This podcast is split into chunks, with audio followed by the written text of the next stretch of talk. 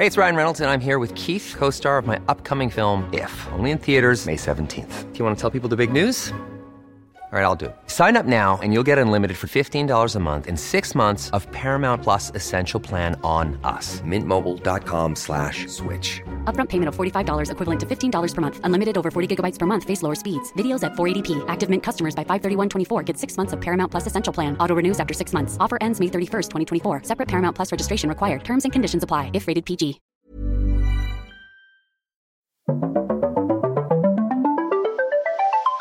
You're listening to Luke's English Podcast. For more information, visit teacherluke.co.uk. Hello, today on the podcast, I'm talking to Lindsay from All Ears English.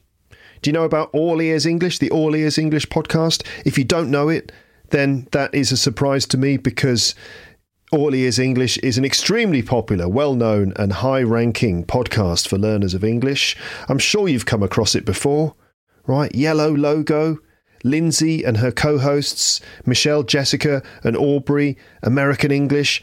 Their episodes are full of positive energy. They promote personal growth through learning English. Their mantra is connection, not perfection. All Ears English. Of course, you've heard of it over a million subscribers on Apple Podcasts and Spotify, um, ranked in the best of Apple Podcasts categories several times, and number one in the US education language courses podcast category. Lindsay and her team have been featured in magazines, right?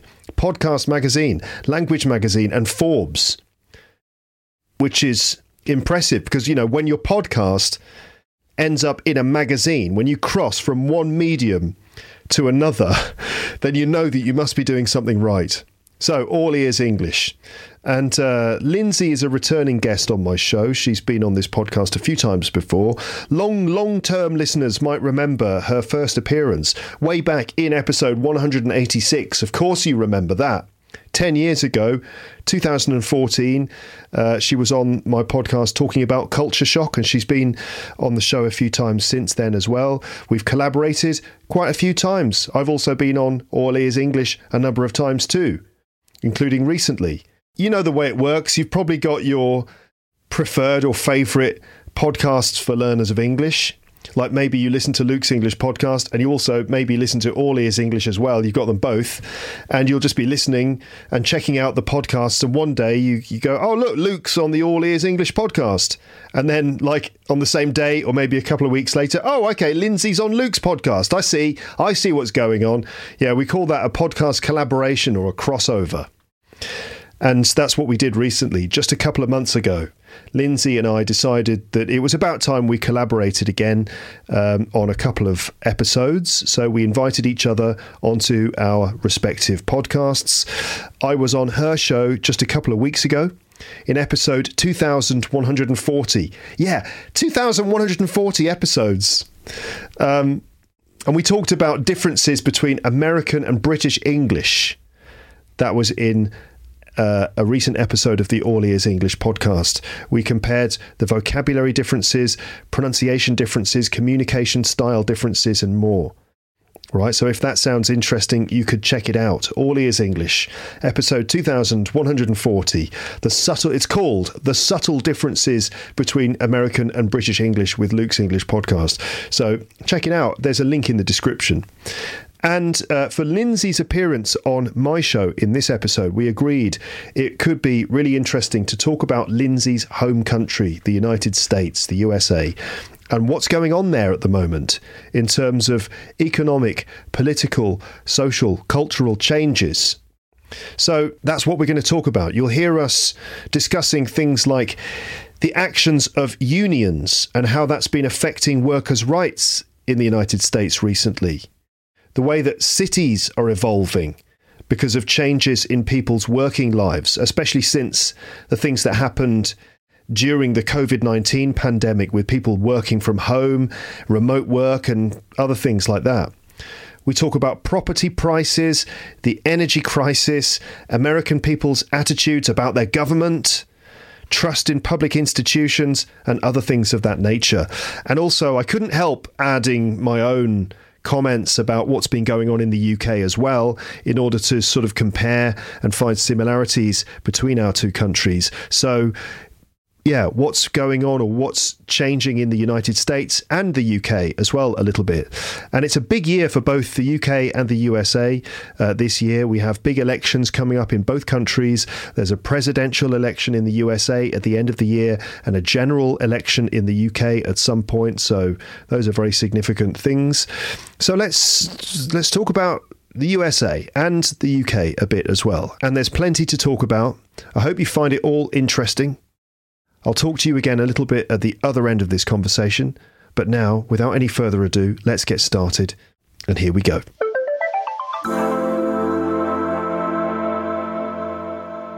Hello, Lindsay. How are you? Welcome back to Luke's English podcast.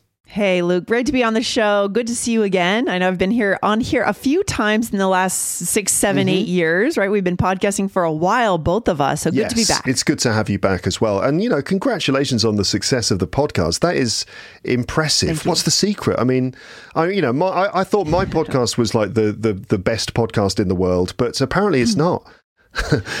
Well, you know, when it comes to uh, podcasts, you know, downloads are always fluctuating. Our downloads are always changing. Things are changing in the podcasting space. But yeah, I mean, All Ears English has a large audience. And I think our secret is that we have a strong value. We know what we stand for when it comes to mm-hmm. teaching English. And we can talk about that if you want a little bit. But yeah, we stick to our values on the show.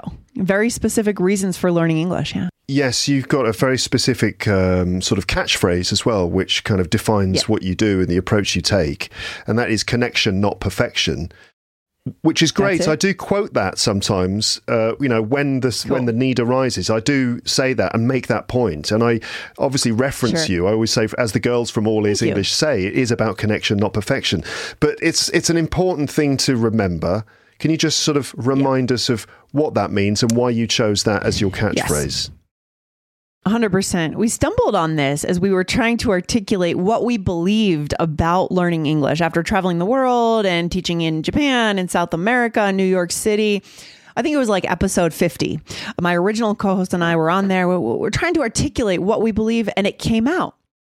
And then we said, oh my gosh, that's it. That is the reason we believe people learn English. Now, there are, you have your linguists, you have your grammarians, but that's not who we talk to. That's not, you know, 99% of who we talk to and who we help are people who want to connect through English, whether it's at work or in our daily lives or going abroad for a business trip. It's always about connection. So it doesn't mean that we don't try to be correct. Of course, we try to be correct. We work on grammar, we work on vocabulary.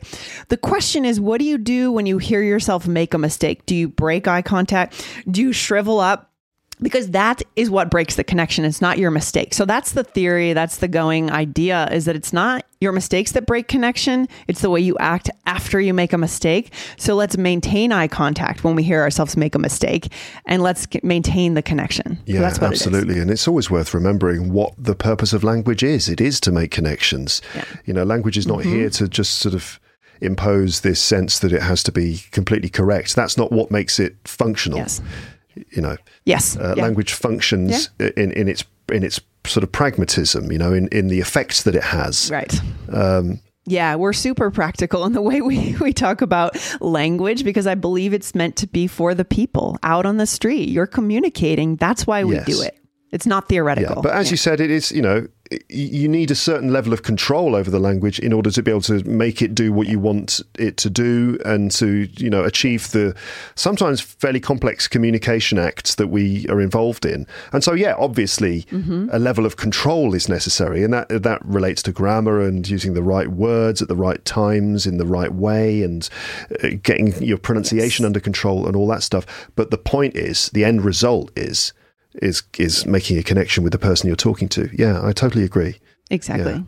Yeah. yeah. Okay. Yeah. yeah. Great idea. Good. Good catchphrase. So.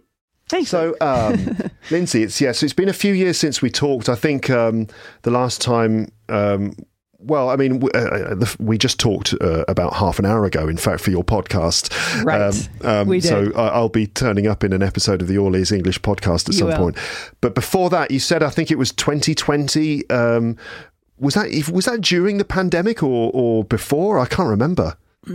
I'll have to look at the date. I have a feeling it was spring. I have a feeling it was before. Yeah. Kind of before the world sort of changed forever. Yes, yes. Um, Maybe it was just before. yeah. But anyway, so things are changing. The world is changing all the time. Um, and uh, so, you know, you're in the US, right? And I thought that it would be really interesting to talk to you about America today and just to get a sort of view from the ground in terms of what it's really like in the USA these days. Tell us about living in America. What what what is the state of the country at the moment? Um, well, how is it living in the US these days? And tell us a few things that you think are changing there. Yeah, I'm I'm excited to talk about this because I I've been thinking about this lately, and that's why I wanted to bring it on your show. I've seen a number of shifts in our culture, in politics, I guess, but also just politics are real. They affect our daily lives, our everyday lives. Also, kind of what people are doing, what what uh, like young people are doing, how people are viewing life. So there's kind of three things that I wanted to talk about today.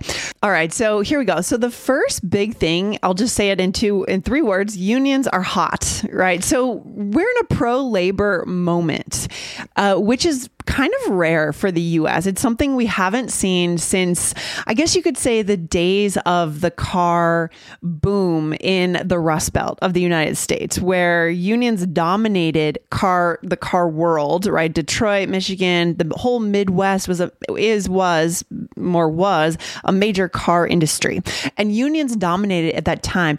And then when we went into the Reagan era and the Bush era, we really went into more a big business era. Mm-hmm. Unions were weak. People didn't like unions. People are still skeptical of unions. I'm still somewhat skeptical of unions as well, depending on what's going on. But I think overall, this is a positive thing because people in the US are able to negotiate for raises. I mean, there's been very high profile events that have gone on, like the Hollywood strike, the writer's strike. Did you hear about this, Luke, that happened last summer? Absolutely, yes, I did hear about the Hollywood writers' strike, and it's also connected to um, AI and Chat GPT and stuff like that. I think before we carry on and talk about that, I feel like we might need to uh, define what a union is. That's a good question. Yeah, Yeah. good point. So, a union is an organization that workers for generally larger companies can join. Usually, it's by choice. You can join it, you can not join it. You pay dues to this union, and they fight for you. So, it's a collective bargaining thing where usually there's a president of the union, and they will, at certain times, when things aren't right for you as a worker, they will go to bat for you and negotiate for raises, negotiate for time off, things like that. That's what a union is. Yeah, we sort of uh, associate unions with the slightly older industrial um, uh, economic um, situation, right? So you, Right. you mentioned the car manufacturing industry, which in the US was like such an important industry.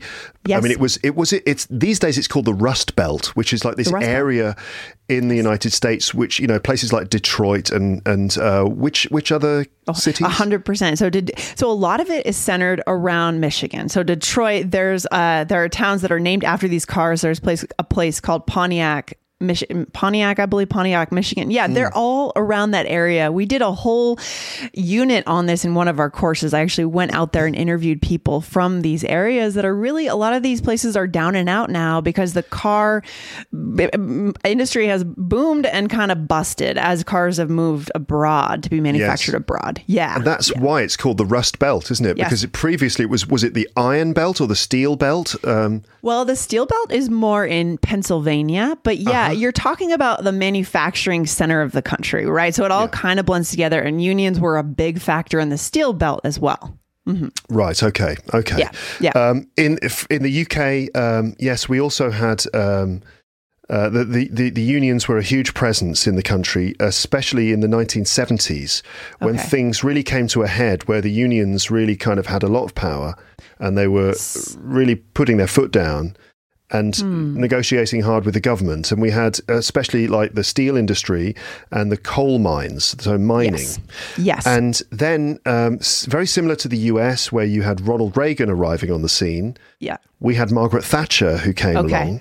Okay. So And we've moved in parallel politically somewhat. Yeah. yeah. So Interesting. Thatcher really sort of like um, fought hard with the unions and almost obliterated the, the, the union movement in the UK. yeah. And she changed the country. She liberalized the economy. We moved Mm-hmm. away from a manufacturing based economy and towards a services, a financial services based economy. Yep. And Mm-hmm. the country has never really been the same ever since.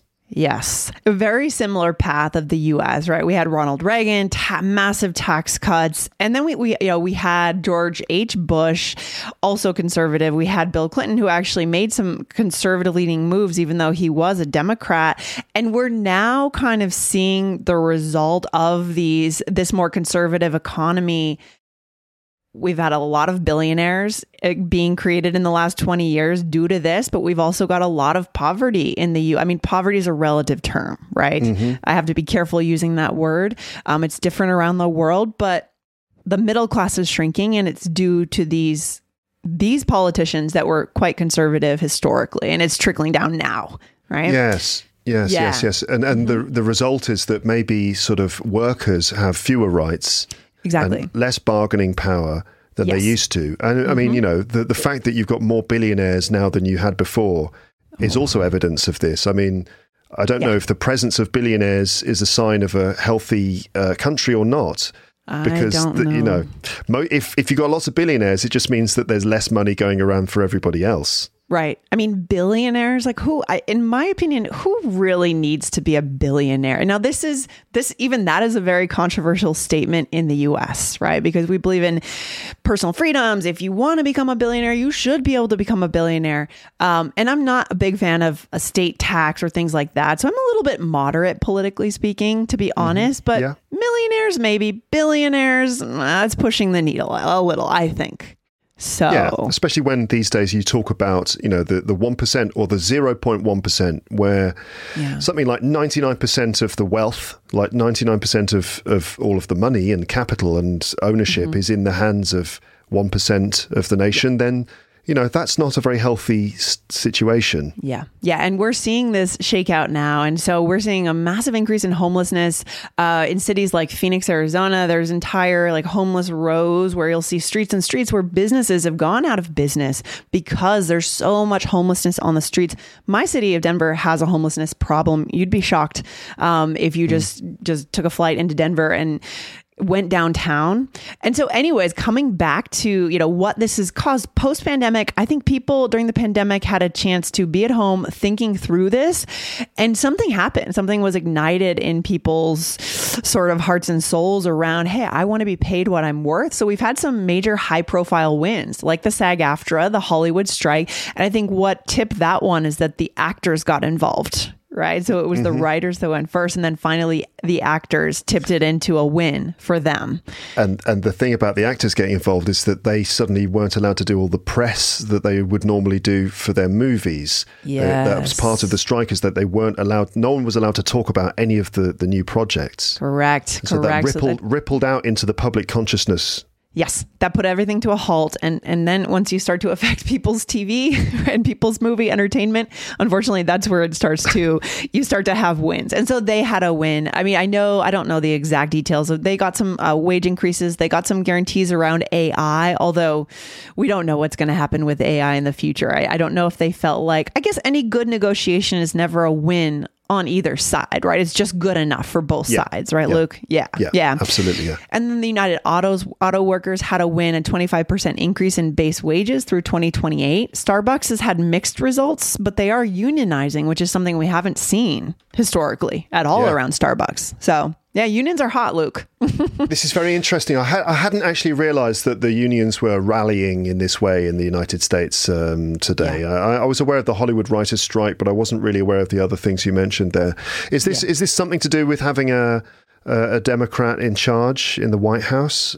I think? think so. You know, Joe Biden is known to be like Union Joe. Like he is, he's the guy who eh, has built a brand for himself, whether it's just PR, whether it's true. I think it's partly true. He wrote Amtrak. Amtrak is our uh, belabored train system, really, really weak, really poor compared to all European trains.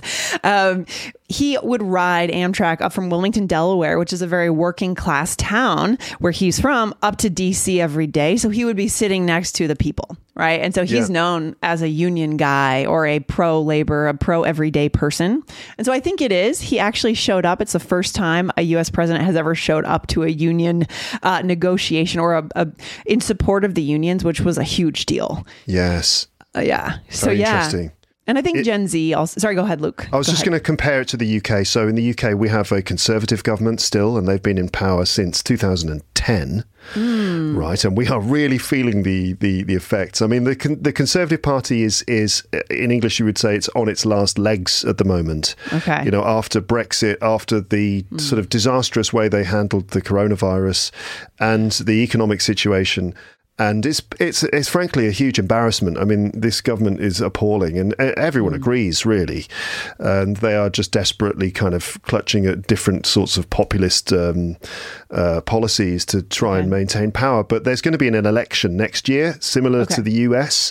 You're going to have a presidential election. So we, we've got an election coming up. Everyone expects the Conservatives to be out. Um, Okay. but like in terms of unions in the UK, the big thing of the last couple of years has been the trains. So you mentioned Amtrak. Um, in the United Kingdom, we don't have an, a nationalised rail network anymore. It was sold uh, under Margaret Thatcher to private companies. The understanding being that the market, the com- competitiveness of the market, would make sure that services would be as good as they can be. Right, that's the idea right. that Right. the tr- these in, these different private train companies around the country would compete and Mm-hmm. provide the customers with the best service. Well, in fact, what actually happened is that the train companies, similar to the water companies and other ones. Basically, their bottom line was the most important thing. And so the shareholders got their profits, and not enough money was being invested in the tr- Mm-hmm. the train networks and train staff, uh, drivers, but all the other people who work on trains were really not getting paid uh, a fair wage. And the unions stepped in. And there's been this long running negotiation over uh, the rights and pay of tr- uh, train staff. And it's been in the press a lot. And the, you know, Mick Lynch is the union leader. And he's an incredible person because he's been like maybe the most vocal and articulate um, critic of, of the government recently. And I think he, he sort of damaged the Tories, that's the Conservatives. Quite Okay. a lot just by simply being interviewed and by applying simple- highlighting what's yeah just on. by applying Yeah. simple common sense to the situation so Yeah, anyway i just wanted to add add that you know just to add Yeah. the, the uk's perspective to, to a similar situation yeah Sure, sure. I mean, I think it's normal that societies flip from one side to the other. There's always a backlash, no matter what direction you're going. Conservative moves back to liberal. Uh, but yeah, I mean, it, you know, you have issues with antitrust when you have, yeah, we're going to privatize an industry, and then there's really one company that's dominating, right? And then that's not good for. That's not letting private business serve society. yeah right. and yeah. and their, their focus is on making sure that the shareholders get their big dividends you know Sure, and, that- yeah. and that the company directors get their bonuses you know Right. like Yeah. like i'm sorry but the idea that competition results in the best service for customers isn't always true you know uh, Totally. when when companies their their main objective is to essentially scrape profit o- out of the whole enterprise Yeah. And then you see large companies, uh, you know, doing a round of layoffs and you see their stock surge. It just something is out of whack, right? Yeah. Yeah. Something's not quite right. So, I mean, that's kind of, that's kind of what it, the biggest shift that we've seen. And it'll be really interesting to see what Gen Z does, right? Because this translates down in the US to a new uh, uh, generation of workers entering the workforce that never really went to the office, right? They're working from home because they graduated into the pandemic and they're asking for for more money, they're asking for what they're worth. Sometimes I think their asks are a little out of reality, like they're going to have to reconcile with what's realistic, but it's probably a good thing, you know, in the long run, it's a good thing I think for workers. so when you, you talk about generation z that's basically Mm-hmm. the the younger generation that are coming into into the workforce now Yeah, yeah, the generation before millennials. So people who are in, you know, their 20s, like early 20s right now. Yeah, yeah, it's a new way of looking at how to ask for what you're worth at work. gen z millennials um, and then is it gen x Gen X. Yes. Correct. I think I'm in. I think I'm between millennial and Gen X. Actually, I don't know You what that's called. Yeah. Okay. All right. All right. So yeah, we're talking about Gen Z, the younger generation coming through, and the, assessing the the sort of the working environment uh, uh, of today. Yeah. Yeah, and also there's there's a the, the shift from being loyal to a company and now kind of being loyal to one's own career and oneself. That's the shift I've seen on the individual level. Right, we don't stay Right. at companies for a lifetime, and that was before the pandemic. That had changed. Yes, right, but that's yes. even more amplified now. Yeah, Yeah, and uh, there's a very uh, this this sort of fluid workforce in terms of changing from one job to another, maybe a bit more regularly, but also in terms of location. The, the the pandemic allowed everyone to well, it forced everyone to work from home, and that's Yes. kind of stuck with us, hasn't it? That culture. Yeah, it's really interesting. And it's like WFH work from home versus WFA work from anywhere. I'm seeing a lot of people in my circle kind of taking their laptops and having a well paying full time job in tech with benefits, everything, but taking the laptop. I'm going to fly to Boston for the weekend. So I'm going to be at the airport, logging on from the airport. This is really common now. And it makes me wonder what's going to happen to cities, right? Because hmm. cities were kind of coming back, they were getting safer, they were having a boom and now they're having a, a, bust. They're coming, you know, they're becoming more sparse. You don't see people downtown as much anymore on certain days. So it makes me wonder how are things going to change within the U.S. demographically? Yeah, Yeah, because you've got these big cities. I mean, Yeah. obviously, we think of the major ones like uh, you know Manhattan, mm-hmm. and Especially what- that. I feel like Manhattan may be a different case because it's what could happen with that, and similar to similarly with London and maybe Paris, is that to an extent these city centre areas, these sort of downtown areas, become like a, almost like a city theme park. They're places where you go for the day to have a shopping experience or something or a leisure experience, Yeah. rather than a place that you go to do your job. Yeah. right.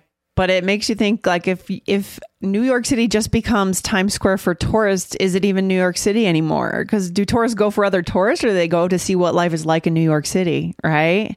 Yeah. Who knows? Yeah. I just I hmm. pulled a stat from Forbes that they're saying now as of June. I don't know if this is probably it's probably an updated stat here. There was 50% occupancy in Midtown Manhattan, like downtown New York City for the office buildings. And that's going to Fifty bring percent. 50%. So they were they were half empty. Those buildings, Yeah, office and it- buildings. hmm And it might be edging up to 60, 65 now. But the question to me is is it always going to be less than before? Or is it going to fully come back? Because that means that the vendors, that lunch spots, delis just don't have the business they need, right? So the question is, yeah, it's it's more an open question. Like what's going to happen to these big cities, San Francisco, Manhattan, Chicago, uh, we saw people relocate. Did you see that in the UK? Did people like buy second homes or Mm-hmm. move out of London? Yeah. Yeah, Yeah. yeah, yeah. That, I mean, that's always happening, but it certainly happened a lot more easily, and people were a lot more ready to do it. Yeah. You know, when they realised, oh, I can just work from anywhere, then I might as well just be anywhere. And yeah, a lot of people are moving out of the city for sure. Okay. And are they? Have you seen anyone move back to the city because No. their work's called them back? They're all kind of staying in the countryside. Yeah, Okay. yeah, Interesting. Yeah, we're seeing you know second tier, third tier cities become more popular, and this collides with the price of the cost of living. Like even though New York City is half empty or three you know, a quarter empty, it's still really expensive to live there. So people are the math's just not making sense for people anymore. You know, Mm. so they want a cheaper cost of living, and that's a, another big trend. Like our housing costs are up fifty percent since 2019. Wow, really? Yeah, What? yeah. Housing costs are up 50% That's- since that's- 2019? Yeah, that's from the Wall Street Journal. I don't know if you listen to the Journal podcast. It's a great show, brings in economics and politics. Great show. They, that was a quote that they studied since 2019. Housing costs in the U.S. are up uh, Oh 50%. Oh my god! And, Yeah. and not not to mention energy costs as well, because I don't know if in, in the states it's the same, but in the UK there's been a huge energy crisis. Okay. Even Yeah. though the energy companies recorded uh, record profits, where Yeah. literally like all the consumers, their energy bills doubled. You know, Oh because my God. with the war in Ukraine. You know, Mm-hmm. and and various other things. Um, suddenly, uh, the cost of energy just went boop, just went up like that. And of course, Oh gosh. it just got transferred directly to the to the customers, and some people just couldn't afford to heat their homes. Oh my Meanwhile, gosh. you know, here's me trashing the government again. I am not a fan of the Conservative government. Yeah. Um, Yeah. But meanwhile, they're kind of going. We've got to, you know, got to reward the energy companies. We've got to, like, you know, that you can see where their priorities are. It's just to like allow the energy companies to take away these huge profits. Meanwhile, there's like, you know, there's like people just freezing in their homes. It's just mad. It's, crazy, That's isn't it? Mm. wild. That's crazy. Oh my gosh. Mm-hmm. Yeah. Um, yeah, so I wonder what would New York be like? I mean, as an example, if like all of the office workers leave and you've just got these empty spaces, including, as you said, restaurants and delis where people would be buying their lunch, and that's all empty. But that Yeah. kind of real estate has still got a ton of value. It's got so value. surely th- other things are going to come in to sort of take the place of these people who aren't there. Yeah. You know, what what what else could happen in these spots? It's actually very interesting. I mean, I think a more, even a more dramatic example is San Francisco because San Francisco was the hub for, right? So Silicon Valley and like the Facebook crowd, they all, many of them lived in San Francisco and bust to uh, Cupertino or wherever their offices are. And so that's the city I think is even more at risk. That'll be really interesting to see what happens with San Francisco. Uh, have you been to San Fran? Yeah, before? yeah, a couple of times. Um, like it? Yeah, loved it. Yeah, It's a yeah. really cool place. it's a cool city. It's a cool city. But these guys, especially, you know, the people that work in Silicon Valley are especially work from anywhere, right? Literally. Um, it's almost required, you know, to, to, to hire people in this sector now to have to have that ability. And so that, that's the one that I think I could see, um, New York companies coming back before San Francisco, but we'll see, we'll see what happens. So big shifts, big shifts in what people want too. I think urban life was kind of in style pre pandemic, and now there's just a big question mark.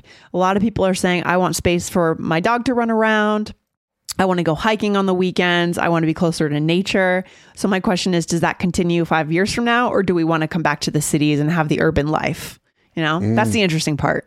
and very interesting sort of clash of cultures to an extent. If like these metropolitan uh, people who previously lived in cities are going out to more rural places, then it's interesting what happens in those rural areas because in the states in the past there's been quite a large cultural divide between the sort of metropolitan side of things and the um, rural side of things. Yes. And these if these things are sort of mixing together, that's that's surely good, a good thing. Yeah, that's really fascinating, right? So, uh, brands like Sweet Greens, do you know the fast casual salad brand? Do you guys have that brand? I mean, fast No, casual is hot in the. States. Okay. You take McDonald's, how fast that is, and then we Yeah. don't want McDonald's anymore. We want salads. We want healthy fast food. So fast casual salad bowls, things like that. Yeah. they're yeah, yeah. That idea, I'm sure We've that's got that too, yeah. Sure, yeah. So expanding delivery routes out into the suburbs to deliver to people working on their laptops in their living rooms in the suburbs, that changes everything, right? That changes a lot of things around cost of living. Now, where are those workers going to be living? Can they can they afford to live in the suburbs now? Cuz now people have bought houses out there. So everything's in flux. I feel like it's just a big question mark, you know, mm, these mm, shifts, what really mm. happens. Yeah, very interesting stuff. Um, mm-hmm. And so, uh, you know, I was mentioning the, the the the state of the Conservative government and how they'll probably be um, elected out. I, I guess. So we'll see. We'll see what kind of government we get uh, Yeah. next time round. Who knows? I mean, who knows? It, the, the Conservatives have a have a knack of of holding on, especially when you get to election day. People are sort of get to the polling booth and they're about to cast their vote, and then they they kind of like, oh no, I don't think I'll risk it. You know, because the Conservative vote is traditionally the sort of safe vote, the economically safe vote. Yes. Um, so we'll see. But anyway, what about in the States? What's the kind of relationship with uh, the American citizens and their government? Which that's often a very complex relationship, isn't it? Yeah. Well, I mean, I can't even get started on what's going to happen this fall, right? This is going to be stress to the max this fall, depending on what ends up happening with the um, who's running for president, right? What what do we end? Do we end up with the same matchup of Donald Trump and and Biden? But that's that's for later. Let's save our um, our minds for later. I'm sure Yeah. we'll all be going crazy. Um, but yeah, so I think there was a, a weird shift that especially institutions like public health, right? In the pandemic, we had Anthony Fauci. I don't know if you know the name. Yeah. Yeah, so he was the head guy of the Department of Health, or I'm, I'm not sure which. Anyways, the ones that were mm-hmm. doing the research on the pandemic, and at first they said don't wear masks and then after a few weeks they said yes do wear masks and people had a major problem with that all of a sudden simple health guidance became super partisan and we became really divided i'm curious if this happened in england you know it was like if you're wearing a mask you're liberal kind of or you're gullible. You believe the government. If you're not wearing a mask like the the perspective th- uh, from them was that they were suspicious of the government. They don't trust anyone. They don't want to be told what to do. And some of this is in the dna of american culture not being wanting to be told what to do but it just became really partisan.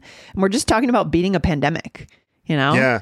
So yeah, I, um, I was aware of that in the states, and you know we're all aware of the kind of the Yeah. the more libertarian elements in the United States who are sort of like you know really ruthlessly anti-government, you know, in any form at all. Like even you know like from from outside of the states, we look at you guys and we kind of think, okay, so Barack Obama just wants to introduce public health care, free health care, so that anyone can afford to go to hospital if they need to. Blah blah Right. blah. It sounds totally reasonable, and yet there's a lot of Americans who are like, you know, holding their guns and going, "This is, you know, this is like a, uh, what about my liberties?" It's like they just they just want to. If you break your leg, you can just get, you know, like what's the Totally. what's the matter? So um, so we totally see that, and we see the way that is. So um, in terms of the masks and the response to that.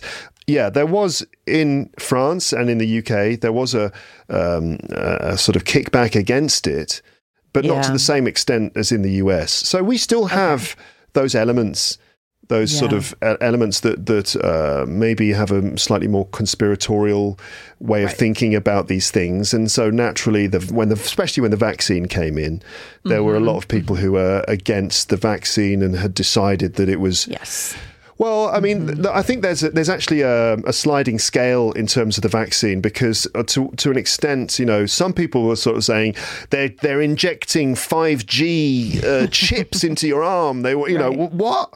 And then, Yeah. but other people then have a actually fairly legitimate uh, sort of sense of of restraint about it. Mm-hmm. Sure. But it's like this thing, you know, like the Oxford vaccine or whatever vaccine it is. It's been rushed through. It hasn't been properly checked, and in fact, there Mm. Are side effects that can affect people's hearts, and so you know, Sure, And then at yeah. the same time, other people are going, but this is this pandemic. It's you know, it can kill so many people, and we just got to we've got to get on top of this. So that was a very intense time, and yeah, there was a lot of distrust knocking There around. was a lot of distrust. Yeah. Yeah. for sure. I mean, I felt bad for the people who were just trying to do the research and communicate the research. I mean, the way science works is that it's always changing. We didn't know much about the pandemic when it first broke out. We needed the research. And then we got the research. We got a little more information and then you inform the public, but especially the heads of these departments like Fauci or um, I'm forgetting her name now. There was another woman that was heading up the Department of Health. They really got torn up in the media and Yeah. became like a scapegoat and everyone blamed them. It was it was tough to watch. It was tough to watch. Yeah. yeah, it was a pretty scary time, in for many Mm-hmm. reasons. Um, yeah, and just sort of watching, like you know, you just see some conversation about the subject and like go into the comments section of YouTube. And it's like, oh my god, oh god, look at the attitudes. Oh my Yeah. goodness. Yeah, yeah, Yeah. yeah, yeah, yeah. So I think that's been a shift. I, I feel like I was thinking to myself, what if the pandemic had broken out, let's say in the 90s? I think.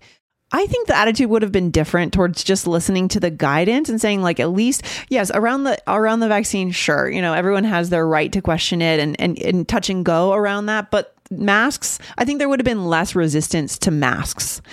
Um that's my that's my opinion. So Yeah. That shifted a little bit yeah th- with the way the internet has evolved and stuff, and uh, it's it's on one hand it's allowed um, a certain level of let's say citizen journalism to, to happen, um, and a certain level of freedom of information, but on the other hand it has led to um, you know a, a large breakdown of, of trust in public institutions. Yeah. Yeah, I think it, the internet is the key, Luke. Like that's the thing that's changed since the 90s, right? We are all connected and that allows us to kind of be in our echo chambers, right?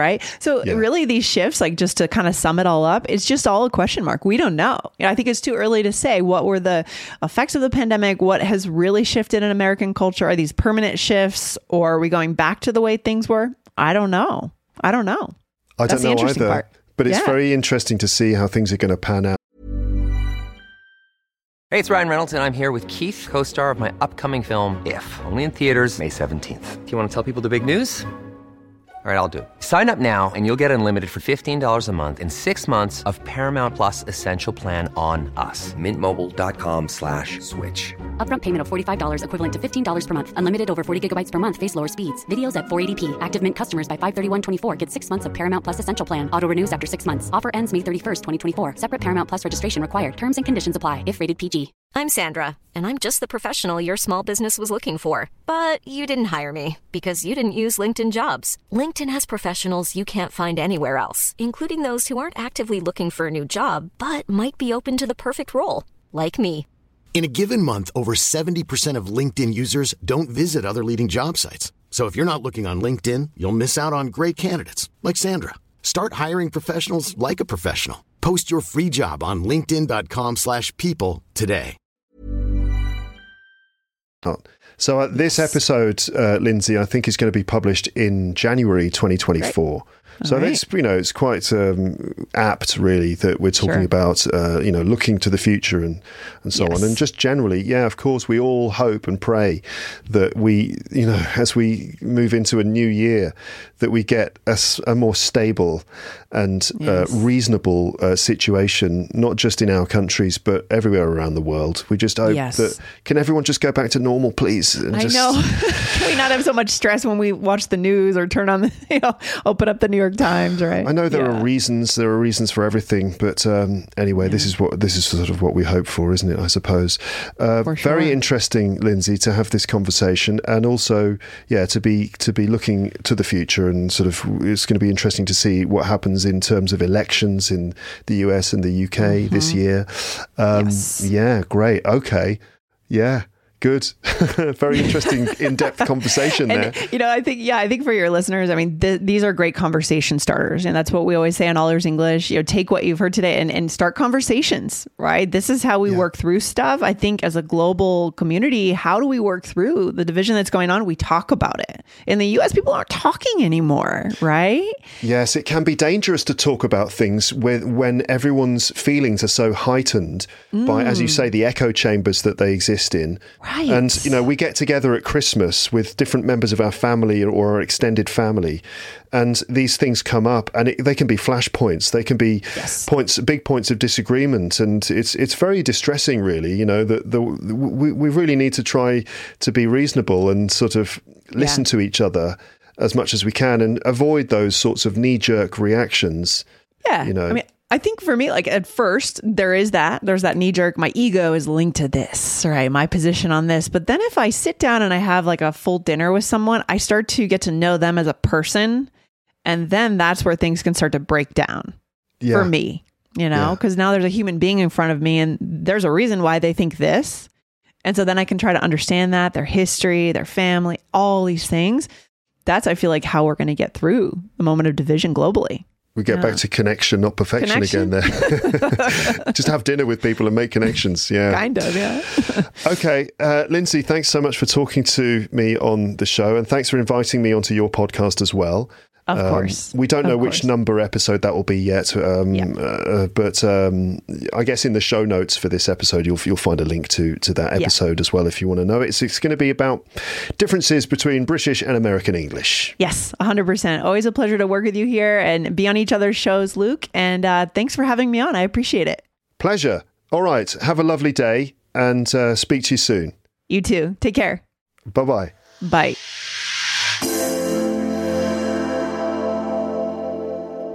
So here we are. This is the end of the episode, more or less, although I'm going to sort of ramble a little bit at the end here, like normal. Um, let's see. First of all, thanks again to Lindsay for this episode. It was very interesting to listen to her talk about the United States and to get her comments and observations and the rest of it. Um, interesting stuff. I, I hope that you found that interesting too. Um, interesting, interesting, interesting. It'll also be interesting to see what happens in those elections which are coming up. Presidential elections. Is it in November, December? Certainly near the end of the year. What's going to happen? Will Donald Trump return? Will Joe Biden hold on to the pres- presidency? Will Trump even be allowed to uh, t- to run for president? Or will he be in jail? I don't know. We'll see, won't we? We'll see what happens. And what about the UK? There's going to be a general election. We don't know exactly when it's going to be, but it's almost certain to happen this year. I think it legally has to happen at some point this year. Will the Conservatives hold on to power? Will we have Rishi Sunak as Prime Minister? Will the Conservatives decide that they need to get rid of Rishi Sunak even before a general election? Because he's not popular. He's not a popular uh, leader uh, in or out of the Conservative Party. No one seems to like him very much. So maybe they'll chuck him out and we'll have another Prime Minister, yet another Conservative Prime Minister who hasn't actually been uh, chosen by the electorate. How many has it been? in the last few years. Of course, we had uh, Theresa May, who took over from David Cameron, and then she got replaced by Boris Johnson. Excuse me. And then Boris got replaced by Theresa May. Excuse me. For about five seconds. And then Rishi Sunak came in. Maybe we'll get someone else before the election. The polls seem to suggest that the Conservatives are going to lose. They're going to lose quite badly. This is what the polls suggest. Who knows? I mean, we'll see. I, have talked about this during the episode a little bit, didn't I? I don't mean to get overly political uh, on this podcast, but you know, every now and then it's interesting to talk about these things. Um, so, British and American English, that's what you just heard, the two versions. And um, remember, episode 2140 of All Ears English, you can hear me talking to Lindsay about differences between American English and British English, including things like pronunciation, um, accent, vocabulary, and general communication style. And it's called the subtle differences between British and American English because, um, you know, for the most part, British and American English are you know, really similar, right? It's, it's the same. It's still the same language, just slightly different versions. But for the most part, it's, it's all exactly the same. So it's easy to, and I'll, I say this in the episode. It's easy to sort of what's the word for it? Overestimate the differences, or to imagine that the the the, the two languages are like vastly different. They're not. For the most part, it's exactly the same, and we share, you know, the same words, the same grammar. But there are certain subtle differences uh, obviously, uh, when a British person speaks to an American person, or vice versa, we we know instantly. You know, uh, you know, I, when I meet an American person, I'm pretty certain instantly that they're from the United States, maybe Canada, because that's so similar. And um, normally, in the United States, they can tell that they're speaking to a British person. Obviously, it depends. So, some Americans in some part of the country they don't know. Like, oh, where are you from? Are you from Australia? I had that. I've had that a few times actually on holiday in the United States, and people sort of like, "Where are you? From? Are you Irish?" No, I'm from England. Um, uh, but uh, you know, for the most part, exactly the same. Anyway, listen to episode two one four zero of All Ears English, and you you'll hear us talking about those differences and things like that. Okay, all right. So coming up on Luke's English podcast soon. Sound like I sound like a professional professional like presenter, don't I, when I say that, or like a sports presenter. Coming up next on Luke's English podcast, we've got all the goals from Saturday's football. Anyway, coming up on Luke's English podcast over the next few weeks, what have I got in store for you? Um, so, I've got a couple of other conversation episodes in the pipeline. I mentioned some time ago that I've got an episode about UNESCO and working at UNESCO that's probably going to be the next episode, probably. Um, so I haven't, you know, don't worry, I haven't forgotten about that. That that hasn't disappeared. That's coming.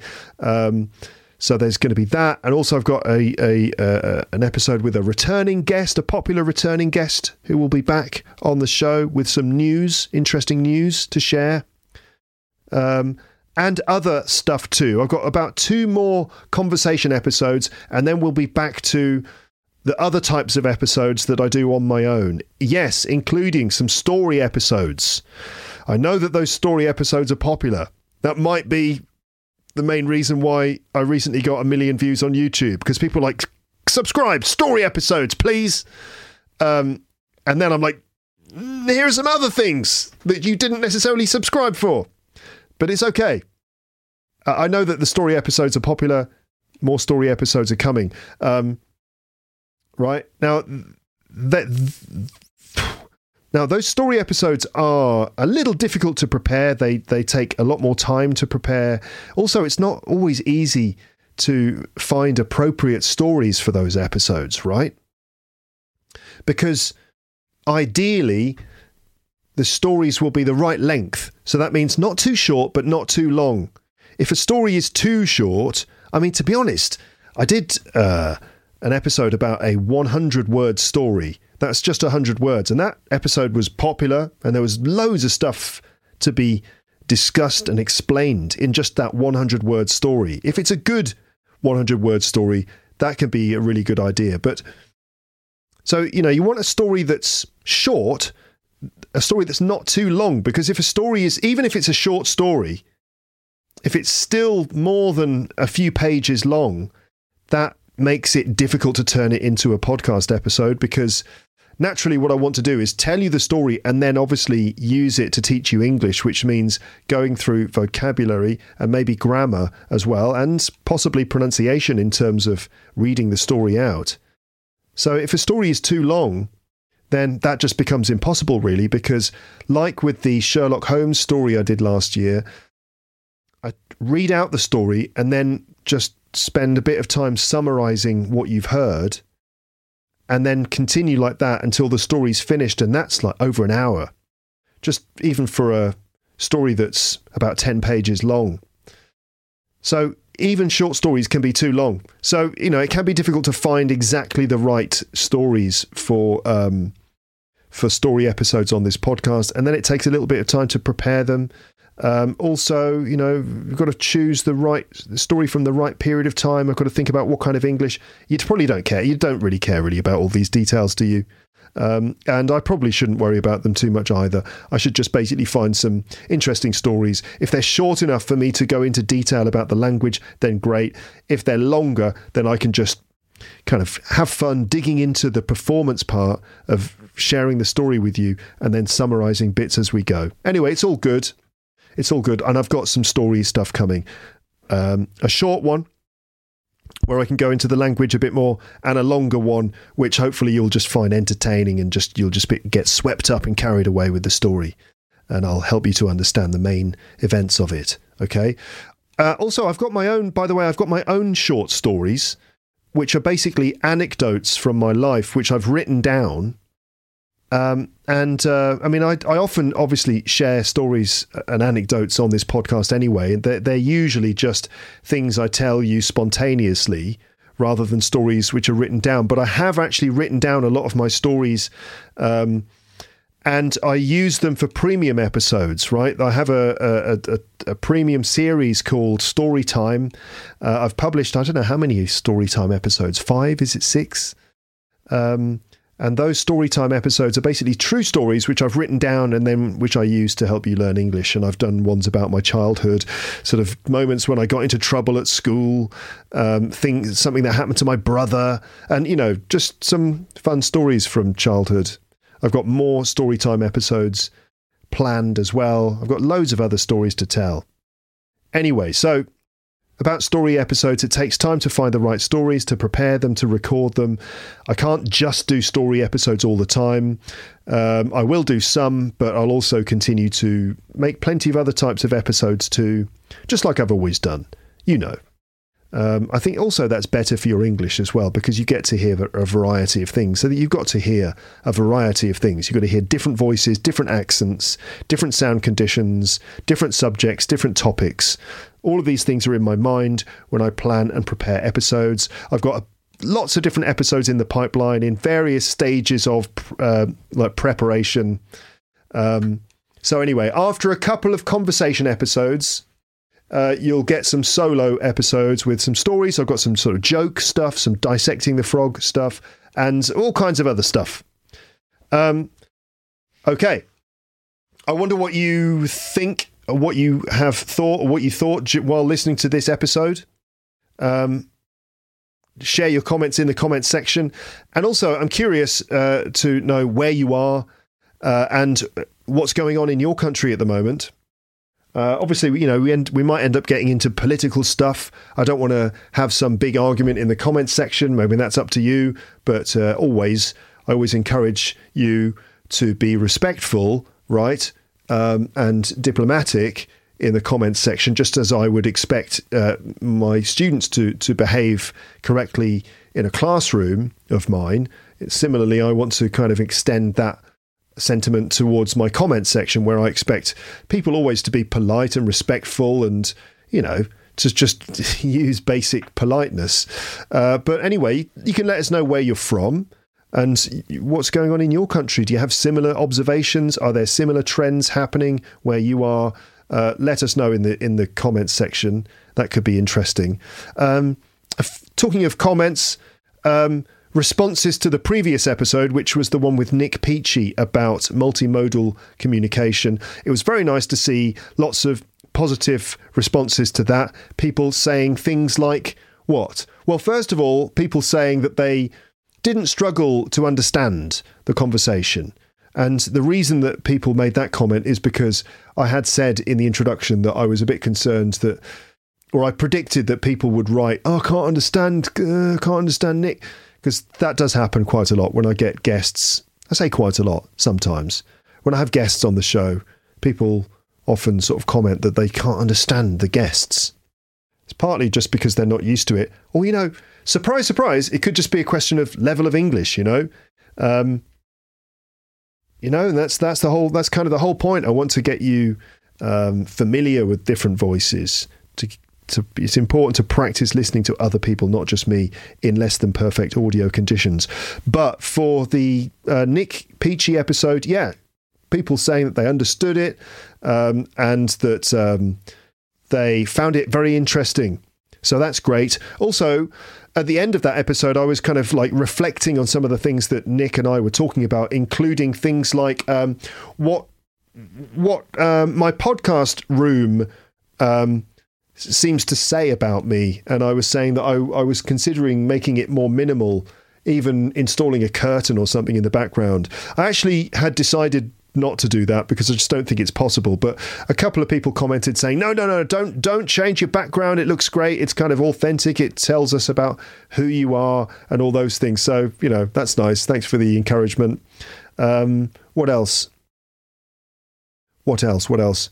People commenting about the values that my podcast um, has. Now, Lindsay and All Ears English, she's like totally on top of this kind of thing. And she's defined, she, she, defined quite a long time ago what the values of her podcast were. And it's connection, not perfection, which is a, you know, a decent uh, kind of um, statement to make. For me, I guess from the very beginning of my show, it was real British English, right?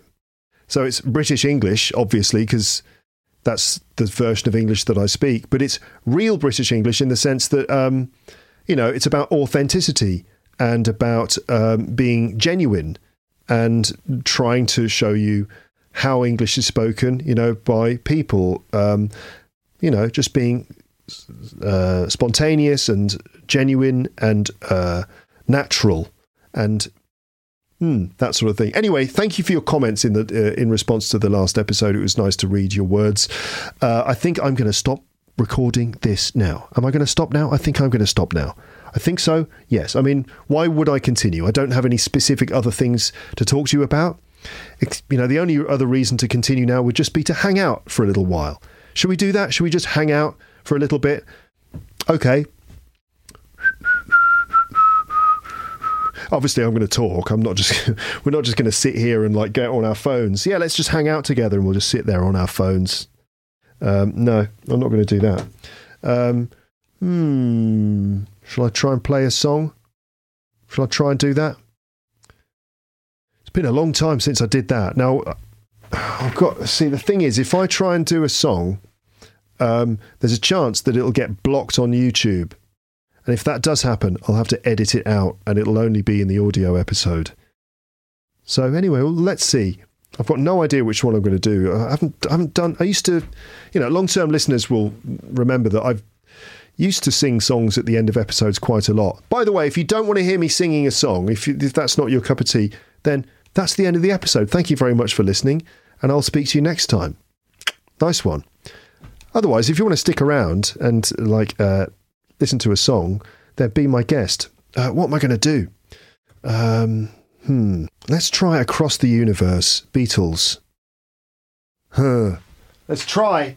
I can't promise. To be fair, I have not practiced this recently. I've got to get all of this set up as well, right? Got to get the microphone. Struggle to get it all set up properly. Okay, okay.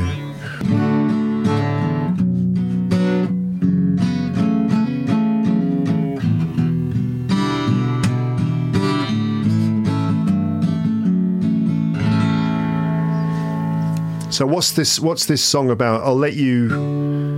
I'll let you work it out for yourself. The words you can. There'll be a link on the page for this episode on my website for the words, you know, for the lyrics and the chords as well. And um, John Lennon wrote this when he was in India in 1968 and they were off on a meditation retreat doing transcendental meditation near the banks of the river Ganges. They spent a couple of months over there, uh, a way to escape from the sort of madness of their lives, to try and find a bit of peace and peace of mind. And uh, John wrote this when he was out there, and it's very inspired by that period. And the words are nice; they've got a nice rhythm to them, a nice cadence. the chorus goes Jai Guru Deva Om. So that's a reference to like Indian an Indian uh, guru.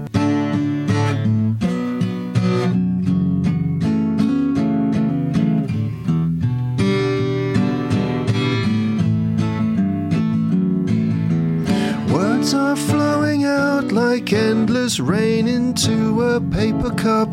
They sliver. If you see or hear lots of edits in this, it means that I got the song wrong and I've had to cut and edit right? Because um, I'm not able to. I'm not a professional musician, so I'm not able to just pick up the guitar and just instantly perform like this perfect song. Professional musicians they perform like every night of the week in front of audiences, you know, if they're on tour or something, and so it's just they're just totally in the zone, in the musical zone. For me, it's like just shove me in front of a group of learners of English, sure I can just snap into it. But put a guitar in my hand, and it like might take me a little while to just get myself together. Um, all right, okay, all right. Hold on. According to my notes, it's I should be playing this in a different part of the guitar. According to my notes, I should be playing this at a different part of the guitar because apparently it's easier for my voice. One, two, three, four, five, six, all the way up on the sixth fret of the guitar. Up there. Is that even in tune? It'll do. Professional show business. One, two, three, four, five, six. Let's see if I can actually get this done before the sun goes down.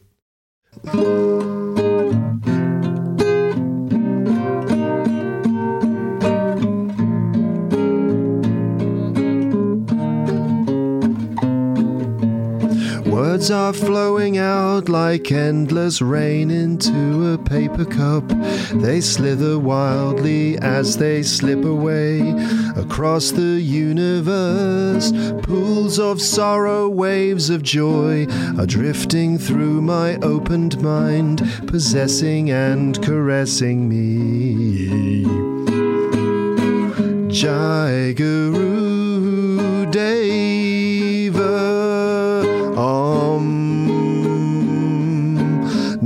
Nothing's gonna change my world. Nothing's gonna change my world. Nothing's gonna change my world. Nothing's gonna change my world. Images of broken light which dance before me like a million eyes.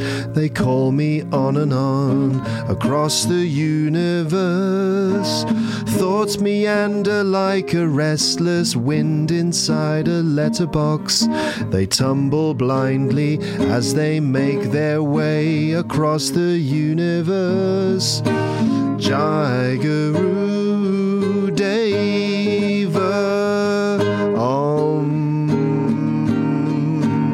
Nothing's gonna change my world.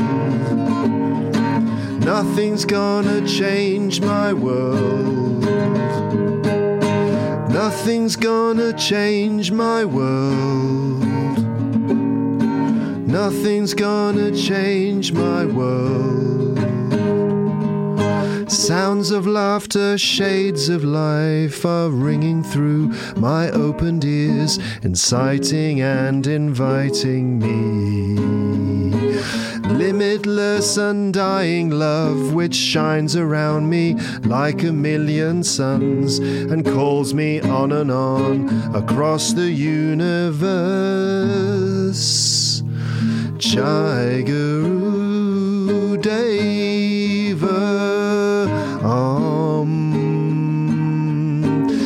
Nothing's gonna change my world.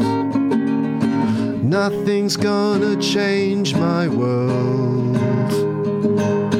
Nothing's gonna change my world. Nothing's gonna change my world. Jai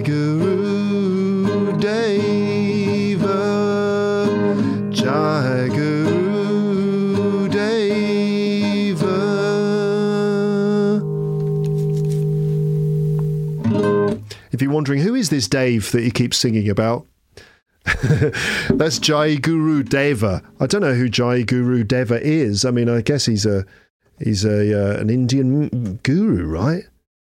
Who is Jai Guru Deva? Jai Guru Deva Om.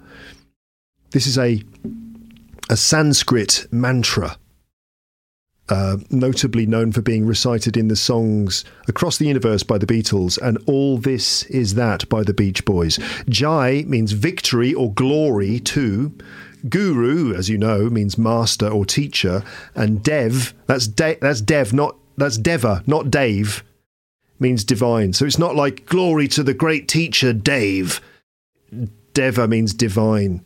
So it's basically glory to the divine master. And Om, Om is considered to be the primordial sound of the universe, the eternal vibration that vibrates through every single one of us at all times. So basically, all glory to the divine master, that is the eternal vibration of existence. And on that note, I think it's time to say goodbye. So thank you very much for listening to this podcast. Um, have a lovely afternoon, evening, morning, or night, and I will speak to you next time.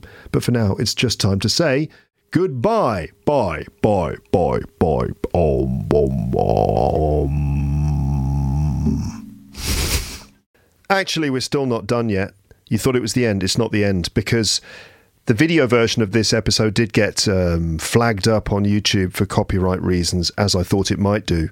And so um, the video viewers didn't get to hear that wonderful music that you just heard.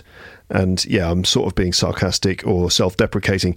Anyway, instead of playing them the song, what I did for the video version was let them see me play so they could still see the the um, the visuals but I replaced the audio part because it's the audio bit that got flagged right? So what I did was I uh, over the top of the video I just talked about the song and read out the lyrics. And so uh, that's what I'm going to play now at the end of this episode okay? So this is the audio track from the video version of this episode uh, where I'm actually just talking about the song and giving a little bit of background information about that song. Uh, there's a bit of a story behind it, and uh, then I read through the lyrics uh, as well. Okay, so that's what you're going to hear now, and here we go. Okay, so this is the bit that uh, I have to remove from this video version because the song, as I said, got blocked on YouTube or it got copyright flagged. so I'm not able to actually play the audio to you, as I said before, but you can still listen to this if you listen to the audio version of this podcast episode. So here I am. I'm just going to kind of talk to you while you can see the visuals of me sort of stumbling my way through uh, this version of this song. And I'll read the lyrics to you. Um, actually, before I do that, let me just sort of give a few bits of information about the song so John Lennon wrote this song in India, as I said, after having an argument with his wife, Cynthia. Cynthia was with him in India, and John was sort of struggling at that time. He couldn't, uh, he had sort of difficulty sleeping. He'd had an argument with his wife, and I think he was lying there feeling very frustrated and irritated. He went away, or these words came to him I think it was like words are flowing out like endless rain into a paper cup. I don't know if that's a comment on the way that his wife was just going on at him, but he certainly felt irritated. So he said, I was lying next to my first wife in bed and I was irritated. She must have been going on and on about something and she'd gone to sleep and I kept hearing these words over and over, flowing like an endless stream. I went downstairs and it turned into a sort of a cosmic song rather than an irritated song. It drove me out of bed. I didn't want to write it, but I was slightly irritable and I went downstairs and I couldn't get to sleep until I'd put it on paper. So that's interesting that he kind of was just in this irritated mood. These words were spinning around in his head. He just had had an argument with his wife, couldn't sleep, and so the the song sort of like forced its way out of him it seemed. But it actually, when you listen to it and listen to the words, it's very cosmic and very peaceful. And obviously, he was uh, inspired by the meditation that he'd been doing because they were out there in India trying to find peace of mind. I think for John, it was actually a very difficult period because despite the meditation and the peaceful setting, I think that he was going through serious changes. It's all very complicated, a lot of complicated psychology and so it's like a, com- a, weird combination of like frustration, probably going through changes. You know, the way that sometimes when you're going through big personal changes, it can seem very noisy in your head and and so on. Anyway, that's the that's where the song comes from. And yeah, if you listen to the words, they're very cosmic and they're very sort of peaceful and you definitely get the impression that a lot of these images come from probably the mental space that he was in after having spent a lot of time meditating. And uh, I think I mentioned this lyric uh, at some point in this in this part of this episode. I can't remember now. Um, I said I thought that the the chorus part, which is Jai Guru Deva Om, I think I say that that's a reference to a guru, but it's not actually a reference to a guru. It's a mantra right? A phrase that you say when meditating, intended to lull the mind into a higher consciousness. The words are in Sanskrit and they mean, I give thanks to Guru Dev, who was the teacher of the Maharishi. Okay, so Guru Dev was a guru. Okay. Because I'm tr- in trying to work out what this means, I got I read one thing that said this is a reference to consciousness, transcendental consciousness itself and then I've also read something that Guru Dev is an actual person. Apparently, he was the teacher of the Maharishi, who was their guru. The Om at the end is, is the drawn out Om used in meditation to relate to the natural vibration of the universe. You know, you know, the natural vibration of the universe. While visiting the Maharishi in Rishikesh in India, John purchased a set of brass bracelets with the word Jai Guru Dev imprinted on them. The bracelets are now in the possession of Julian Lennon, his son, and were on display at the White Feather, the Spirit of John Lennon exhibit at the Beatles Story in Liverpool. So the lyrics go like this Words are flowing out like endless rain into a paper cup. They slither wildly as they slip away across the universe. Pools of sorrow, waves of joy, are drifting through my opened mind, possessing and caressing me. Jai Guru Deva, Om. Nothing's going to change my world. Images of broken light which dance before me like a million eyes. They call me on and on across the universe. Thoughts meander like a restless wind inside a letterbox. They tumble blindly as they make their way across the universe. Jai Guru Deva. Om. Nothing's going to change my world. Sounds of laughter, shades of life, are ringing through my open ears, inciting and inviting me. Limitless, undying love which shines around me like a million suns. It calls me on and on across the universe. Jai Guru Deva. Om. So there you go. Those are the lyrics of the song. And some comments. You can listen to the song. I think it's on the Let It, the original Let It Be album. I don't think that John was ever particularly happy with any of the recorded versions of that song. And I feel like maybe the Beatles never really did the song justice in the recording studio. I feel like they could have done a better version of it, but um, they meant they didn't manage to do it. Obviously, my version now, it's that's it, right? This is the ultimate version, isn't it? Now, of course. Ha ha ha ha ha ha ha. So there we go. We're actually at the end of the episode now, and uh, this episode took a strange turn, didn't it? At the end, we went from how the USA is changing to nothing's going to change my world, and the limitless vibration of the universe. So I think it's a good point to stop. I'll now let you get back to the timeless vibration of the universe. But thank you very much for spending this time with me uh, here at Luke's English Podcast. Speak to you next time. But for now, it's time to say goodbye. Bye. Bye. Bye for the second time in this episode. Bye. Bye. Bye. Thanks for listening to Luke's English Podcast. For more information, visit teacherluke.co.uk.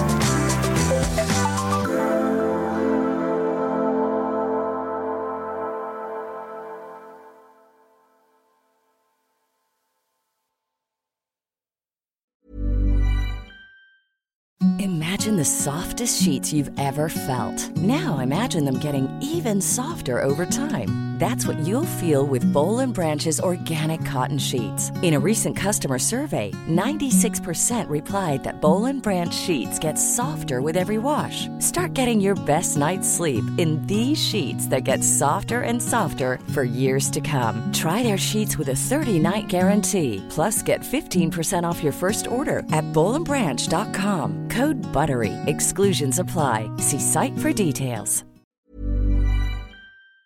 If you enjoyed this episode of Luke's English Podcast, consider signing up for Luke's English Podcast Premium. You'll get regular premium episodes with stories, vocabulary, grammar, and pronunciation teaching from me, and the usual moments of humour and fun. Plus, with your subscription, you will be directly supporting my work and making this whole podcast project possible. For more information about Luke's English Podcast Premium, go to teacherluke.co.uk slash premium info.